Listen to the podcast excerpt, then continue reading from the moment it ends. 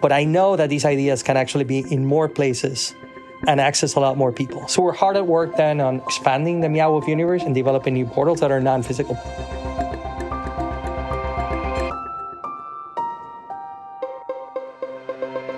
I'm Andrew Goldstein, and this is The Art Angle, a podcast from ArtNet News where the art world meets the real world, bringing each week's biggest story down to earth. The company's origins are the stuff of legend. A scrappy band of Santa Fe artists with a penchant for building fantastical installations writes down random words on slips of paper. They draw two from a hat, thus christening themselves Meow Wolf. This weekend marks the opening of the fourth permanent Meow Wolf exhibition, located in a shopping mall in Grapevine, Texas. Featuring a story conceived by Wisconsin sci fi author LaShawn Wanak and work by 30 Texas artists, the exhibition, called The Real Unreal, transforms a former Bed Bath & Beyond into an expansive art playground. Like the House of Eternal Return, Meow first permanent location, the new installation appears to begin in the real world in an ordinary suburban house. But then the mundane trappings of family life quickly give way to the strange and unfamiliar, the boundaries between reality and fantasy blurring and disappearing. What's new is that The Real Unreal is the company's first step in tying together the disparate sites and their interdimensional narratives, which are obsessively dissected in online message groups by Meow Wolf's devoted fan base, to create a single master narrative or universe. And while you still may not have heard of Meow Wolf, you probably will soon because the company is poised for explosive growth. Under the guidance of CEO Jose Tolosa, who came over from Viacom in 2022, the punk art collective turned art and entertainment production company has plans to bring its spectacular artistic vision to a city near you, and also to create new ways for you to engage with its unique otherworldly storyline from the comfort of your own home. That's right. What started out as a crazy art funhouse fueled by maker culture has struck upon a business model that is primed to become an entertainment juggernaut. Ahead of the public opening in Texas, ArtNet News senior writer Sarah Cascone spoke with Tolosa not only about the company's epic world building ambitions, but about staying true to its roots. So forget about the metaverse. The Meow Wolf's handmade universe, at once artisanal and high tech, is about to blow your mind.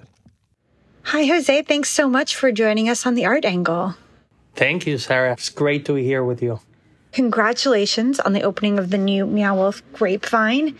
Can you tell our listeners a little bit about what they can expect if they visit the new Meow Wolf and how it ties into existing properties, especially the original Santa Fe location, the House of Eternal Return? Yes, absolutely. Listen, we're super excited about this fourth and our latest portal chapter in this Meow Wolf universe. And every new exhibition that we open is another opportunity to open a new chapter, another portal. And in no smaller way, this is another entry into that universe. Incredibly exciting. It's also a house. There's also a story about a family that takes you from the known to the unknown. And it's in that unknown where you always find a connection not only to the storytelling, but then you find very rich artistry and interactivity to the one that all of our fans have become accustomed. I would say that this exhibition actually incorporates all the learnings that our original artists have gone through through the last number of years, but also our newer ones. And I think anybody who visits Meow Wolf in Grapevine will be completely blown away with what we have done here. So we're incredibly excited about what we have to offer. Yeah, having just experienced it, it's truly beautiful and exciting and just a whole world to explore, or multiple worlds, both the real and unreal. Right, that's the name, the real unreal. And as we said before, it takes you from some things that are real and very quickly takes you to these unknown places, which are the things that actually made Meow Wolf very popular over the years. And so this is the first location of Meow Wolf to open under your leadership. You became CEO at the beginning of last year. And I understand when you were first approached about this role, you hadn't visited any Meow Wolf locations. I would love to know kind of what your first impression of Meow Wolf was, how that compared to other art museums and art experiences that you've had as a visitor. What convinced you that you wanted to take this job?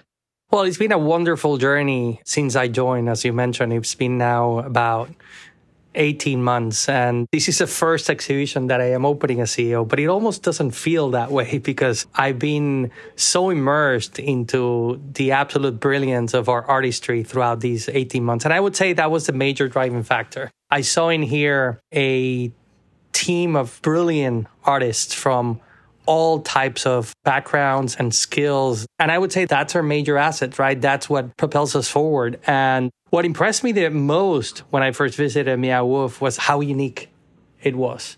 I had never seen something like it.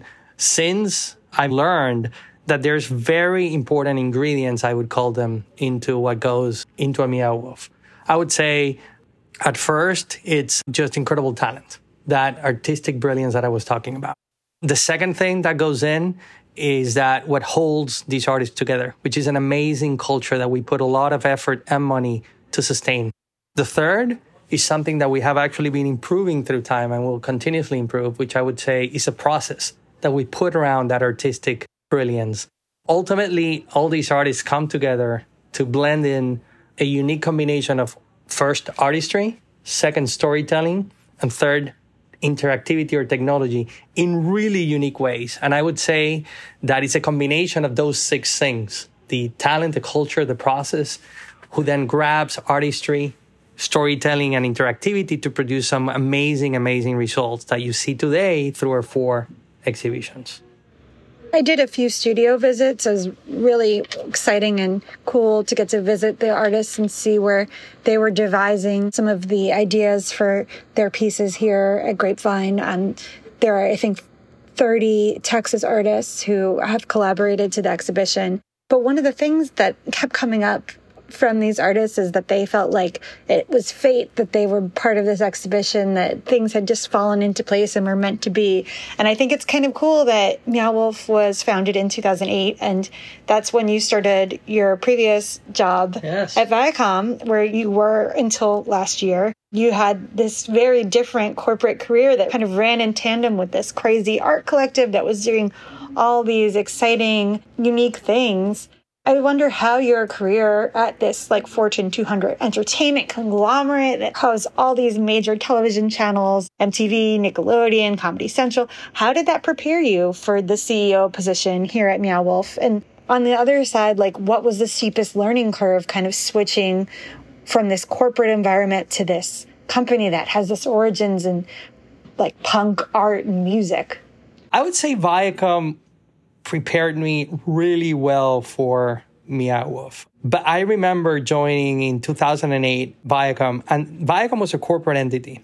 And underneath that corporate entity, there was a division called MTV Networks. And MTV Networks was led back then by people who wanted to break all rules and change the world. These are people that came in from through the ranks of early, early MTV, early Nickelodeon, and they had then their own divisions underneath MTV, Nickelodeon, Comedy Central, as you're mentioning. And I think what I learned through the years at Viacom was that element of what I was telling before, right? MTV Networks had its own culture that made the place. And I came to realize 15 years ago that what holds artists together has to be a common culture they need to come in every day and be fed by the same passion to do things together. Every artist can do things individually. So you got to have something that brings them together to create something much bigger than they could do on their own. And that got really ingrained in me. When I first became exposed to Meow Wolf, again, I saw a lot of amazingly talented artists that were being held together by something that went beyond any one of them individually that was the biggest spark for me that there was the foundation here. The most difficult thing to get in any artistic entity was that, in my opinion. It's not easy to kind of get together one day and say, let's get a group of artists together and create something amazing, right? It takes years and years and years of developing it. And I don't think it was a steep learning curve for me, to be honest, because I came in here with that portion very clear in my mind and slowly tried to get to know the artists, develop relationships, understand them, listen to them, and see how we could make these plays better every single day from what it was. And I think ever since I joined 18 months, at least, at a high level, that's what I would envision that myself and each one of our managers are simply trying to make this company, this culture better every single day. And if we do that, if we succeed at doing that, I think we're going to continue to do great things. And obviously, Meow Wolf had a lot of irons in the fire when you came on board. You know, the Texas locations here in Grapevine and opening sometime next year in Houston have been in the works for many more years than has been publicly known. So obviously, like there were things that were already in motion or being considered. What kind of new approach have you taken since becoming CEO? And how do you see Meow Wolf competing moving forward with maybe some of the giants in the experience economy, like companies like Disney that are doing this on like a huge scale? Yeah. Well, the first thing is that I make it clear to all of the management in the company that we only compete with ourselves, right? Because there's nothing like us.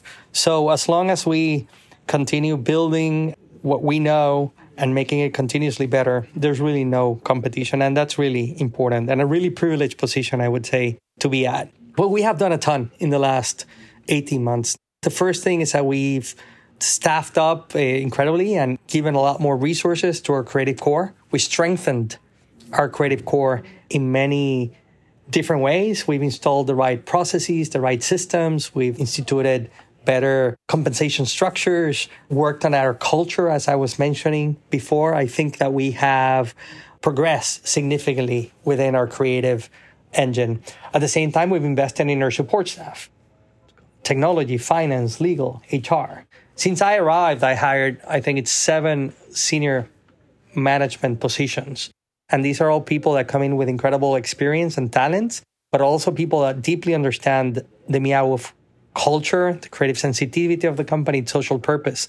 And they have helped me build great support structures along so many areas. And that must be felt to the broader employee base in so many ways, right? From the moment you come into the company you have an entirely new onboarding process to a benefit structure, um, to logging into systems and just doing your daily life, hopefully it's a lot better. We have also then charted out together with our management team an ambitious growth path. One of the things that I've always discussed with the team since I joined is that our greatest value, of course, is our artists, but our greatest value in what we produce is not a physical representation of Meow It's all in the ideas of what we do. And because it's in the ideas of what we do, your value, Meow artists, can transcend physical spaces. If you develop a story for a Vegas exhibition or a sculpture for a Grapevine exhibition, or you do some, you know, original music for our Santa Fe exhibition, your artistry is locked in for however number of people can visit these exhibitions. But I know that these ideas can actually be in more places and access a lot more people. So we're hard at work then on expanding the Meow Wolf universe and developing new portals that are non-physical portals. So we'll be launching an app later this year. We're going to have a pilot VR game that's also going to appear later this year. And we're already making plans for next year, announcing entering into graphic novels and uh, role-playing games. So those are four simple examples of how the Meow Wolf artistry can live in so many new places. We're in this age of reboots and sequels where Hollywood really relies on something they call it pre awareness. They want their audiences to already be familiar with the story and the brand. And what's really exciting about Meow Wolf is that you've developed this small but really dedicated, devoted audience that is so invested in this story that to date you can only experience up until this week by going to Santa Fe, to Denver, to Las Vegas.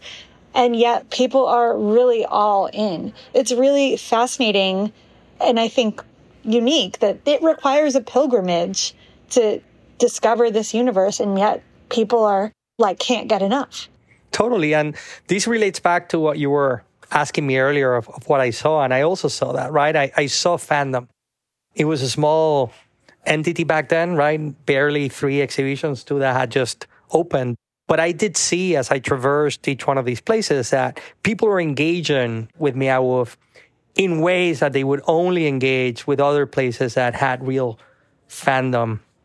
And I could go online and go on Reddit. They would all come back to this concept. People are deeply engaging with this They're fans. There's true potential for fandom. And you cannot create that out of nowhere. You almost walk into that. And I think I walked into that here at Meow Wolf. This group of artists who got together had created this amazing place for such a long time. I needed to really understand what it was about. I needed to nurture, right? The biggest values that held them together to propel us to go forward. And I think that's how everything starts, right? Marvel at some point started as a comic book company, right? And developing characters one by one. And at some point, nobody knew Marvel. And they slowly but surely started developing a fandom and expanding from there. So I think that there's certainly the elements in here to really expand this universe and reach a lot more people, have a lot more fans. As long as we're focused on the universe, as long as we're focused on what makes our artists be fulfilled, be happy, as long as we're focused on what makes our culture unique, I know that universe will expand in tremendous ways and our artistry will grow and our fandom will grow with it.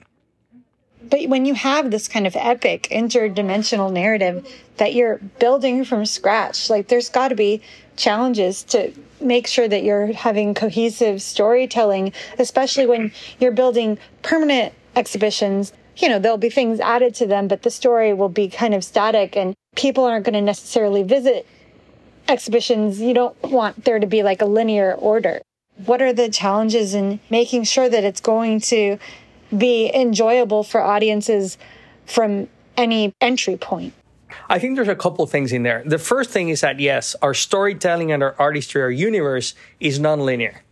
And I saw that as incredibly attractive. To me, when you look at old media, legacy media, it was really defined by the way that it could be distributed. It could only go in one direction. It could only be told to audiences.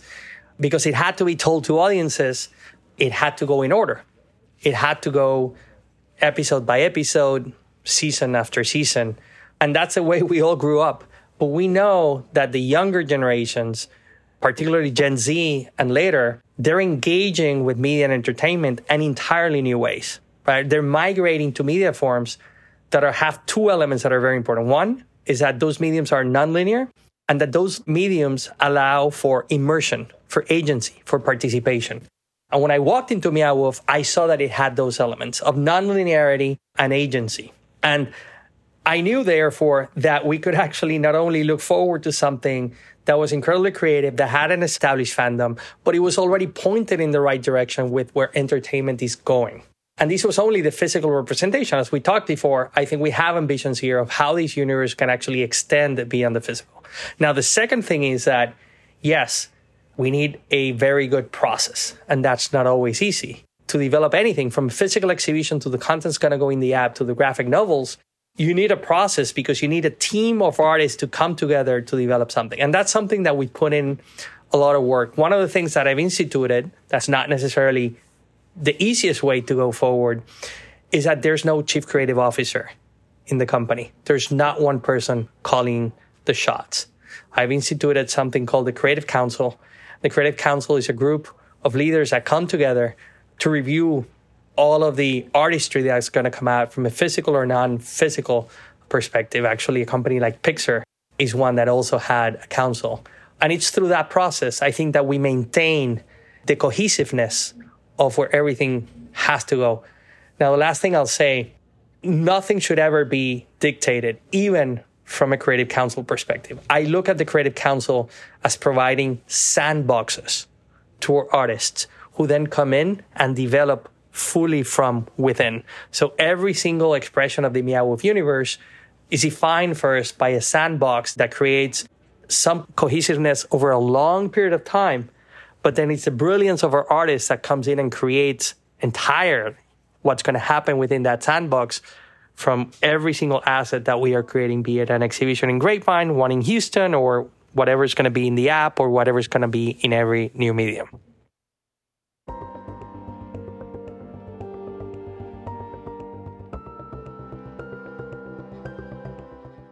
it sounds like the scale is just continuing to grow.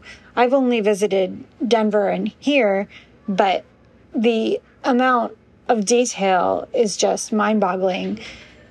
And I wonder if you could give our listeners a sense of how many people are involved in conceiving and building a new Meow Wolf location and the wide variety of roles. It's not just the artists, there are sound designers, engineers, it just goes on and on. The main element is a creative engine. There's probably around 150 of our artists that work this exhibition. Then, as we have mentioned, there's probably another 40 external artists that we've hired to work with us here because we have these very big local component of partnering with local artists and the local community as we have become known for and is something very important right? Our social purpose. But as you were mentioning there's also tens of additional employees who have in some way or another something to do with bringing this exhibition to light. And that's not even to say the vast number of third parties that are also involved. They're not Meow employees. They're not local artists that we've hired for this exhibition, but these are companies that we've hired to help in many respects build these exhibitions. So ultimately what I'm getting to is that the impact that every single Meow exhibition has, it's hundreds and hundreds of employees, people that we are supporting, giving work to, and that ultimately hopefully feel very proud of the final work the Meow Wolf business model really has the potential to allow artists to make a living from their art, which is so great. I wonder as the company grows, you know, there's kind of that tension between that original mission and your status as a B corporation. How do you kind of balance that with your responsibilities to investors who have put in tens of millions of dollars to the company and the financial bottom line? How do you kind of continue to satisfy both ends of the business? It's something that it's at the heart of who we are and how I think about business. I brought in here from the moment I joined a stakeholder mentality to manage this business. And when you're managing a stakeholder mentality, you actually need to balance the interests of your shareholders and your employees and your artists and the community and so many others. And this is a belief that you can actually create the most successful company by actually establishing that balance. And our shareholders think the same way. Our employees have come to also think the same way.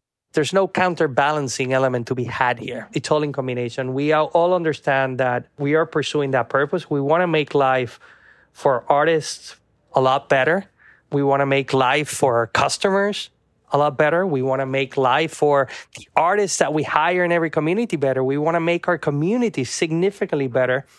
And ultimately, if all of that is done and we're fulfilling and we have a better social purpose, I think we'll also have a better business. And as we have a better business, it will simply give us even more resources to do all those things that I just mentioned. So those two things are rightfully in balance and it's working out great so far and expected to continue to be working. Of course, there's been unionization at the company. And I know that there was one of the artists from Santa Fe, Lauren Adele Oliver, started a lawsuit because she felt that she didn't receive a promised artist revenue share for her piece there. Can you tell us a little bit about how the unionization efforts have gone? I, understand that Denver formalized their union last month, and I'm wondering what the kind of payment model for the artists is. Those are, I think, two separate things. First, the unionization process. Yeah, there was a unionization process that was finished early last year. In Santa Fe, there was one in Denver that was finalized recently. I see the union as our partners, right? We listen to the union and they contribute meaningful things for the company going forward, but our non-unionized employees also contribute very meaningful things to the company. To me, it's one Meow Wolf. We're all in this together, union and non-union. We need to be listening to all of our employees. We need to have great managers who manage union employees and non-union employees in a great way, who make them feel part of this great project, who drive every single employee to wake up every day wanting to come to work, right? What can we do to make this a great place to work? And I'm entrusting all of our managers to do that. So I speak to our employees as one, right? And of course, I think the Denver unionization process went a lot better than the prior one that preceded me. It took a lot less and hopefully is allowing us then to move forward. Regarding the case that you mentioned, I think that there's an active legal case that I can't really comment on that, but I want to make this place be an amazing place for all of our employees by default to all of our artists. And that's what we're focused on. For artists now who are collaborating, what is the payment process for them? There's a lot of artists that work with us, right? And I think that it's almost a choice per person. If you want to become an employee of Meow Wolf, which I would hope it's one of the most amazing propositions to any artist out there, there's a structure of payment just as a Meow Wolf employee. And you would get compensation and you would also get benefits and you get security and you get all the things that come with coming to work at Meow every single day that hopefully are not only financial, right? And you also get the opportunity to work on amazing artistry year round. And I would hope that that value proposition to whoever artist wants to come work that way is adequate. Now, we also employ many artists on a project by project basis, right? And we come to agreements on, on every single project and there's something that they deliver and then there's payment that goes back. But that's not unlike any other project out there in the economy. So to me, I would love to give flexibility to any artist to work in any mode or fashion that they want to work with us, either as an employee, which entails some benefit and, and some requirements, or on a project by project basis, right? Where we're just paying you for a defined period of time that you're going to come work for us for something in particular, but there's no necessarily security that there's something to come after that you're going to be engaged doing artistry for the whole year. And that might work for some people. The other element might work from some other people. I think that with every single exhibition and with everything that we are doing, we're materially impacting the lives of the people who choose one mode of working with us and the other. Ultimately, we're bringing to the artist community something that they didn't have before. And every artist that I've spoken to this week has had such great things to say about the process and the creative freedom that they've felt to work within the sandbox, as you mentioned it. It's been really cool to see how positive the experience has been for them. Well, that's my hope, right? And that's always strive for every day. And not everything will always be perfect. And as I tell my team, right? Something's not working. If we stumble somewhere, we'll go out and fix it. We can't be always doing the right things. And that's how we get better, right? But that's our focus. That's what we want to do. So it's actually comforting to hear that you were hearing that from our artists. That's what I would hope for. That's what I strive for. That's what my whole team strives for. And even as Meow Wolf has grown, it, it's still being designed and built by artists and it still has these handcrafted details. So I'm wondering what keeps Meow Wolf Meow Wolf as a unique creative force and not some kind of like generic art factory, even with an influx. I think you said there was a whole bunch of new leadership positions that have come in under your tenure in the last 18 months. Like, what keeps Meow Wolf's heart and soul intact even as it enters these new phases? Yeah, our glue is our culture. Our culture is what holds us together. Our culture is our filter when hiring people from the lowest level to the highest level, right? So either people who would report to me, they would go through the culture filter because if they're going to manage people, I need to understand that they're going to do it in a way that's consistent with what we want to achieve.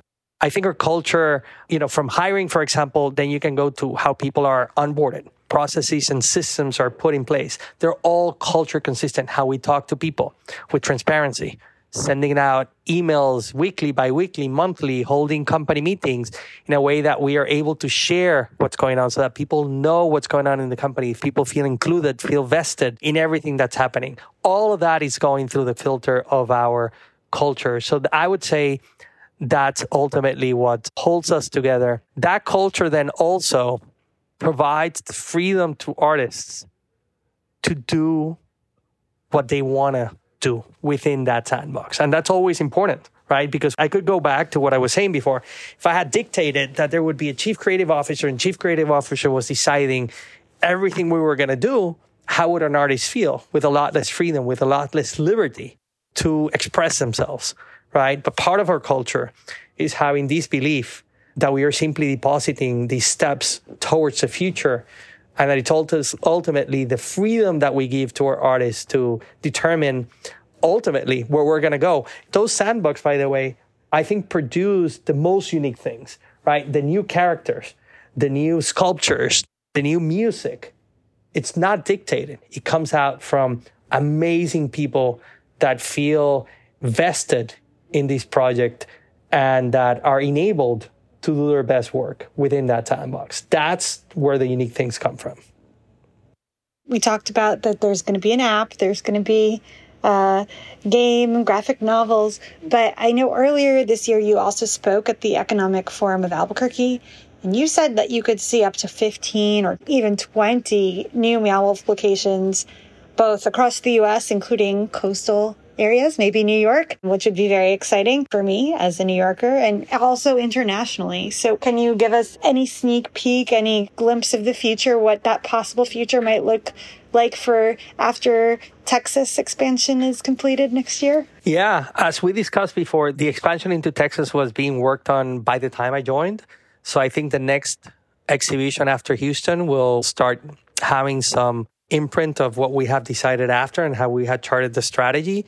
But yeah, I think there's enough runway to see, you know, 15 to 20 and maybe more exhibitions inside the US. And then there's major capitals around the world that have amazing cultural heritage and incredible artistry. Some of the requirements, right? It's being in places that have those elements, but also places that bring in a significant number of people from different realms that just like we do appreciate diversity and kind of get together to create something amazing. So, in terms of the US, yeah, I would see us hopefully being more coastal, hopefully being in New York for sure. That's of interest to both of us. It's an amazing city, right? Incredibly diverse with incredible heritage and, and artistry.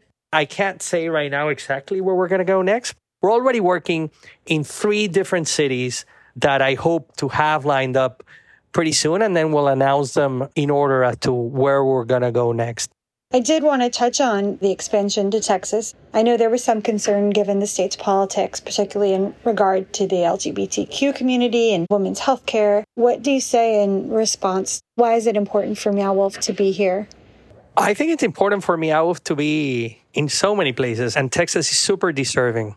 We're extremely happy to be here. I think those things that you're mentioning have a lot to do with politics, but Meow Wolf is an entity that's above politics. It's an entity that appeals to the deepest things that make us human. Politics come and go. Politicians come and go. People always remain. And there's a lot of people in Texas that need Meow Wolf that I know would be fans of Meow Wolf. And I think these two cities, both Dallas and Houston, are incredibly diverse with very rich histories. We're going to see ourselves very warmly welcomed. We're already had a great experience with the welcoming that we had here in Grapevine, and we're looking forward to the same thing in Houston. I think we're going to be better off ourselves for being in Texas, and I think Texas will be also better off for Meow being here. It can be a welcoming force for members of the LGBT community that maybe don't feel that they have a place here. It can be a reminder Meow Wolves are open spaces. They're welcoming spaces to every single human. And and in that sense, we look to, of course, be partners here of that community and help them incredibly, for sure. And the other thing about Dallas, which I think is a little bit different than I haven't been to Santa Fe personally, but than Denver and Las Vegas, is that there is such a deep rooted art community. There's such wealthy, dedicated collectors. There's really world class museums here. And I know Meow Wolf wants to bring art to the 99%, make art accessible, and bring it to a community that maybe doesn't necessarily think that there's a place for them in the art world, and make art fun and accessible. So I wonder, in coming here, do you think that there's a way for Meow Wolf to also appeal to the upper echelon of the art world? Or is that even something that you are interested in doing? Not sure I necessarily think about that too much. We are creating our own artistry. We've been successful at creating our own artistry, and, and I would think that our artistry is for everybody for the 10%, the 80%, and the 99 and the 1%. I don't see these things as being mutually exclusive. If you're part of the very elite art world, I'm sure you can enjoy plenty what you see in Meow Wolf.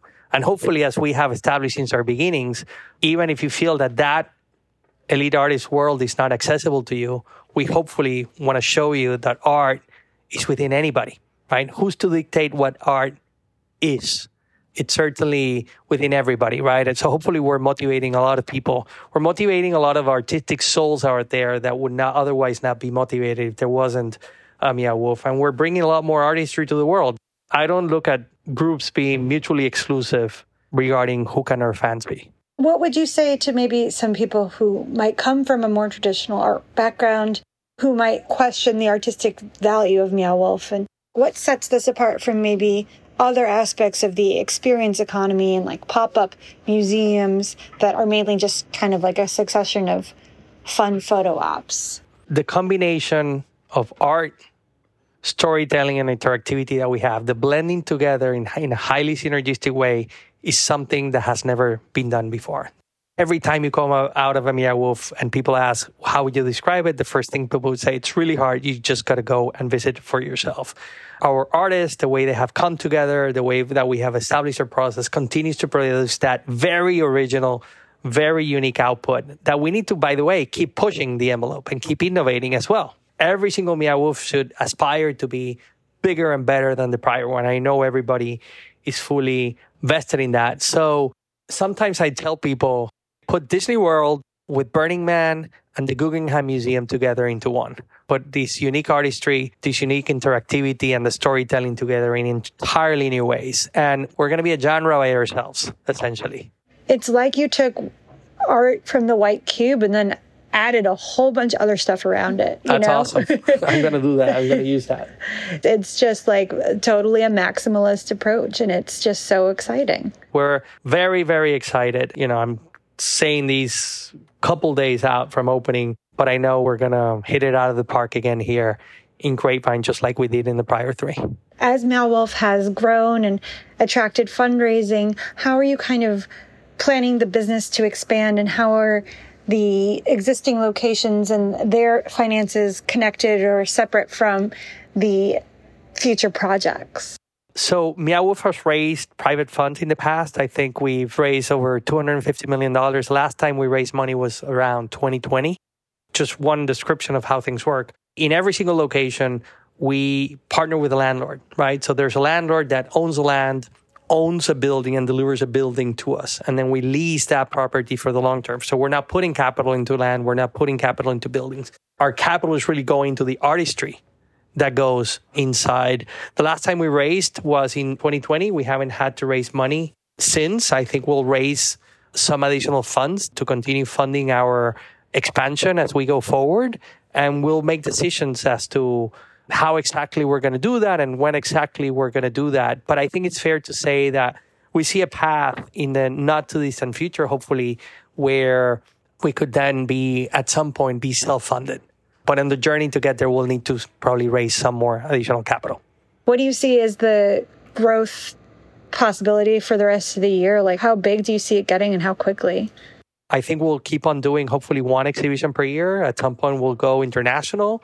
We'll do some of these other forms that I mentioned. Some of these other forms, like the app, the role playing games, and so forth, are lower capital intensity endeavors. They don't require significant capital. Our growth will be what it needs to be it's hard to measure if we're going to be 2,000 employees by a particular day or 3,000 by a different day. So I'd rather not be speculating what that can be, but we'll continue the same pace. I think within the last year, we probably grew by about 300 or 350 employees, for example. Over 150 of that number are here for example, in Grapevine, right? So every time we open a new exhibition, we need to hire 150, 200 new employees that are going to be operating the exhibition. On top of that, we'll probably grow 100 and something more on the corporate side, which includes creative people and also support services as well. Well, that sounds great. It sounds like a recipe for success, and I'm excited to see what comes next. Thank you, Sarah. It's been great to be here with you today. Yeah, well, we're so happy to have had you on the Art Angle, and we uh, encourage everyone to go check out the new Meow Wolf, The Real Unreal in Grapevine, just outside Dallas, and to check out the existing exhibitions in Denver, Las Vegas, and Santa Fe. Yes, indeed. Thank you. That's it for this week's episode of The Art Angle. If you like what you heard, you can subscribe to the show on Apple Podcasts, Spotify, or wherever else you get your podcasts. Also, take a moment to rate and review us. It will help other listeners discover what we're doing. The Art Angle is produced by Sonia Manalili, Tim Schneider, and Caroline Goldstein. Thanks for listening, and see you next week.